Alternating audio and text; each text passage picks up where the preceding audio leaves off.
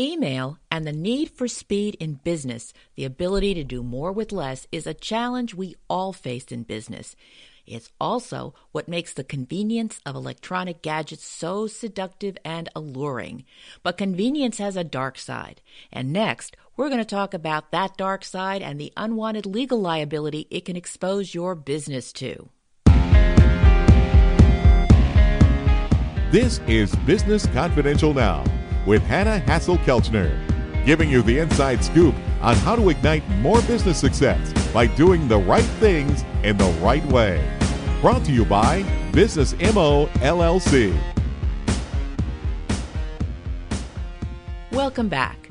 In today's program, I'm going to talk about the intersection of emails and our growing dependence on the convenience of email capable gadgets. It's important because in our time strapped business environment, convenience ranks high in our ability to get a lot done in a short period of time. But we usually don't think about the liability exposure trade offs we make for that convenience or the high costs we can incur when that liability blows up in our face. Look, I know you can't manage what you don't know, and that's exactly why I want to spend our time together today explaining what legal risks are in this situation and how they can sneak up on you so that you can make smart choices that are right for you and your business. Because when you know better, you do better. Now, some of you know me as the no nonsense lawyer, and some of you don't know me at all. So let me start by telling you that this is not attorney advertising. I'm not looking to be your legal advisor. This is information and education, not legal advice. Although I am a lawyer and I practiced for more than 30 years, I also have a deep business background, and today I prefer to spend my time interviewing the fabulous guests you hear on Business Confidential now as well as providing executive education and leadership development to executives, managers, and entrepreneurs in the area of legal literacy and risk management. And I do that through my consulting, training, and coaching work at Business MO LLC and the Legal Leverage Academy. Now, since you can't manage what you don't know, Legal literacy street smarts is really the best way of learning where your organization can be vulnerable, and I guarantee you it is a lot cheaper than a lawsuit, that's for sure. The other benefit of all that is that once you know where you're vulnerable, you can start managing the exposure and controlling your organization's long term legal costs because you'll be sidestepping the liabilities that you don't want. All right? Now, that's incredibly powerful because it can save you hundreds of thousands of dollars. And for larger organizations, it can run into the millions because you catch problems or potential problems early before they crater into expensive money pits. Now, don't worry, listening to this program for the next few minutes is not going to turn you into a lawyer, but it will help you connect the dots between certain business practices that sound perfectly reasonable from a purely business perspective, yet can place you and your business in harm's way. All right, what am I talking about? I mentioned earlier the importance of email convenience in today's time strapped business world.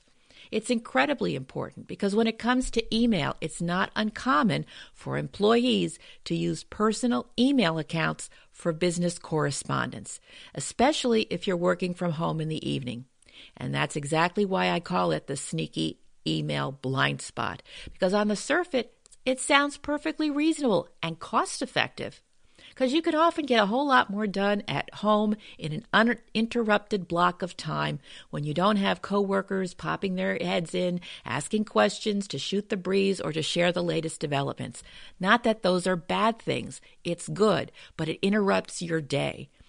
And having an uninterrupted block of time is so valuable.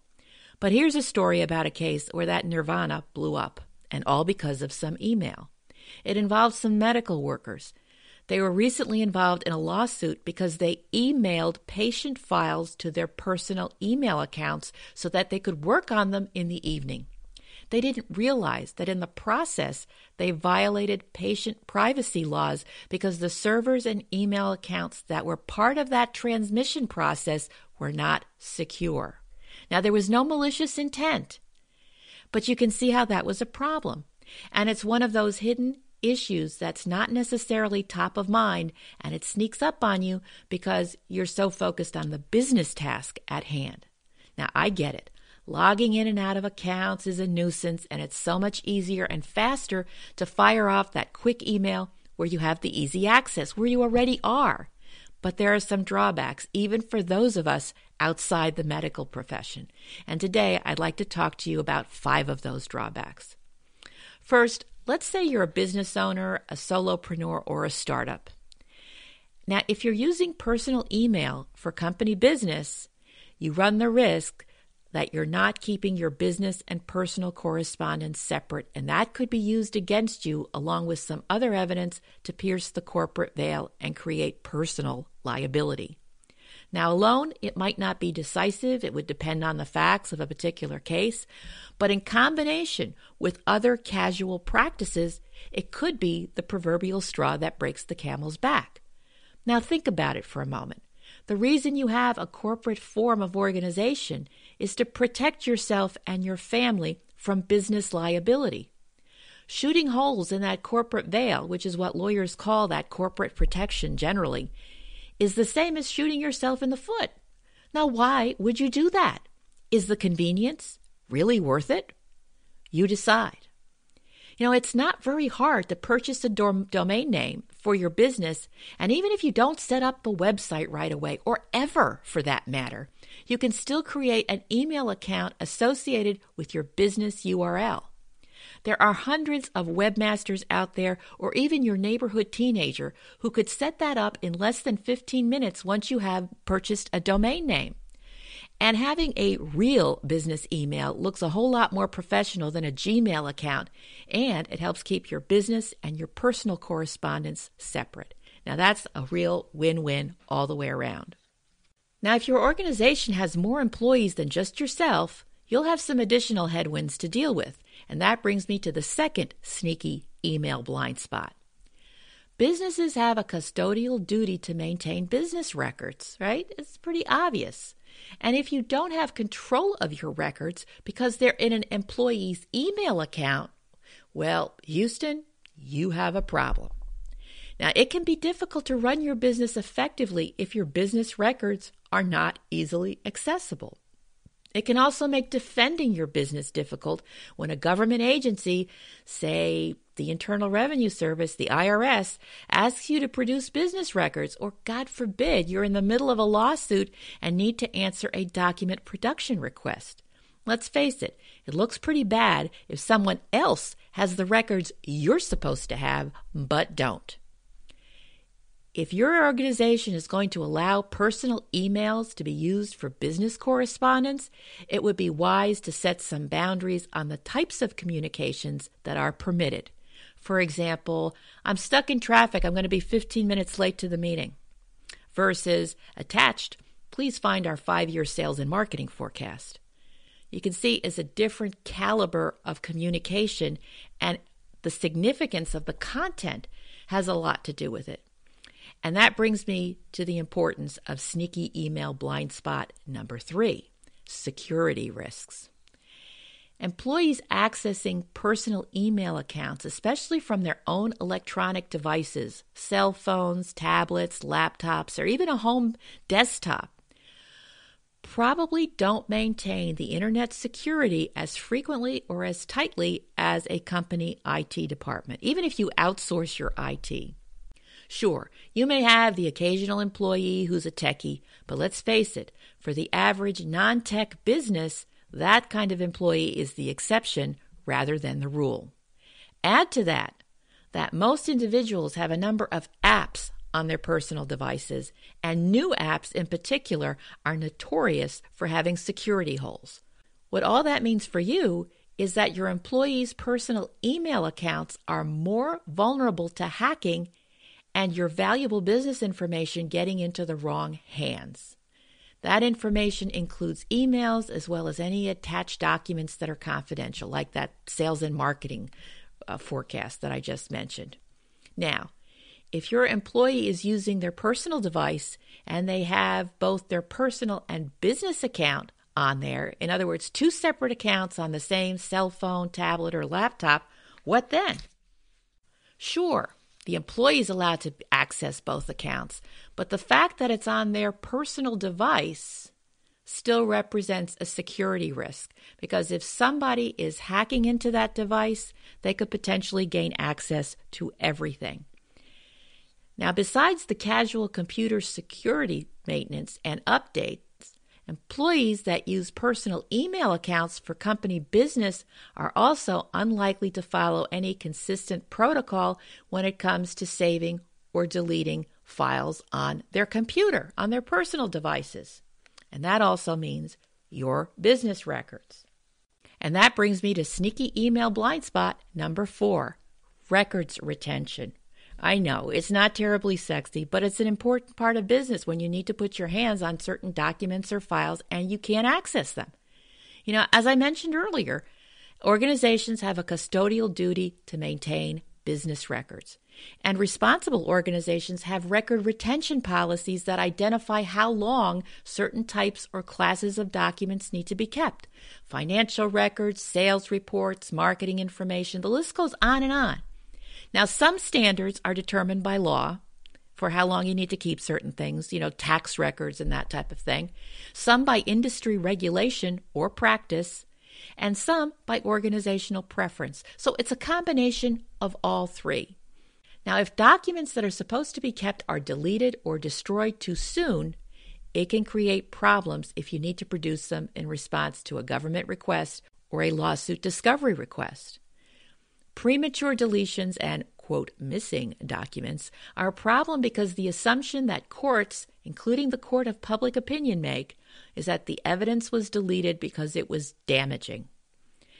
And what they do then is they invoke what's called the negative inference rule. In other words, they think the worst about them, and often being able to defend even a bad document is easier than trying to overcome somebody's worst imagination of what you did.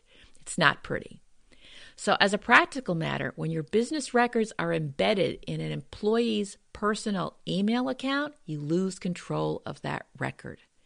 They could keep it longer than necessary or they could delete it prematurely. And ironically, the power of a document retention policy or any organizational policy for that matter is its consistent application. It's always the inconsistent use that opens Pandora's box of liability exposure. Ah, and then there's the sticky issue of employee termination. That's my fifth and last sneaky email blind spot. I'm sure you've experienced it. Some employees leave the organization voluntarily. You're maybe even sorry to see them go. And others involuntary. You can't wait for them to go. It's not always pretty. Now, let's say they have your business emails on their personal account. And when they leave, the access to that business email goes with it. Without emails running through your servers, you have no way of knowing what's really on them. All you have is that departing employee's word for it, and that may not be enough, especially if the employer employee relationship has cooled off a little. Now, some of you may be saying, hey, wait a minute. If that's my company's business records on their personal email account, we have a right to access that account. And my answer to that is not so fast. Without the employee's permission, you'd be hacking, and that's illegal. You could run afoul of the Computer Fraud and Abuse Act or maybe the Stored Communications Act. So, my question to you is you really want to do that? And besides, do you really think an employee with one foot out the door is going to give you their personal email password access? You know, even at the start of an employment relationship, when you're all in that honeymoon period, you know, they just went through their employee orientation and onboarding process, asking an employee for their personal email password could probably get your business in legal trouble. Even if the employee gave it to you willingly, think about it. You'd have access to too much information more than just your own. And you could be digging a bigger liability exposure hole for you and your company if you then act on that other information. So think long and hard about that one. You know, the bottom line is that business communications, especially emails, need to be managed from a risk management perspective. And I appreciate email's not a problem until there is a problem. But why would you want to create ammunition that can be used against you unless you like playing Russian roulette? That would be like crossing the street without looking both ways. Sure, you might be able to do it a bunch of times with no problem, but being overconfident has its drawbacks.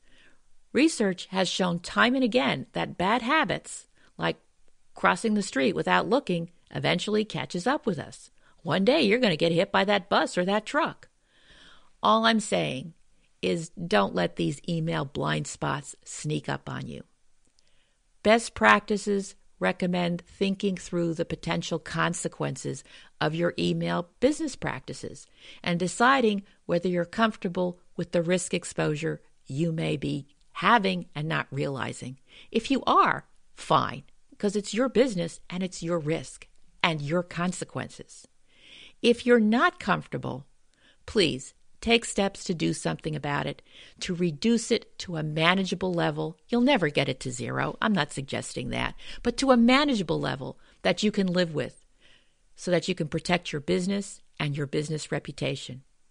Because it's so much more fun to spend your hard earned profits growing your business instead of growing your lawyer's business, especially when the legal liability that's attached to the actions that can create legal costs are foreseeable, avoidable, and totally within your control. Thank you for joining me today. You can get more information about today's guest and the show notes on our website, businessconfidentialradio.com. And connect with me on social media. I'd love to hear from you and stay in touch. Next week, Business Confidential Now with Hanna Hasl-Kelchner will be back with more business information and inside scoop you need to succeed in your business. Till then,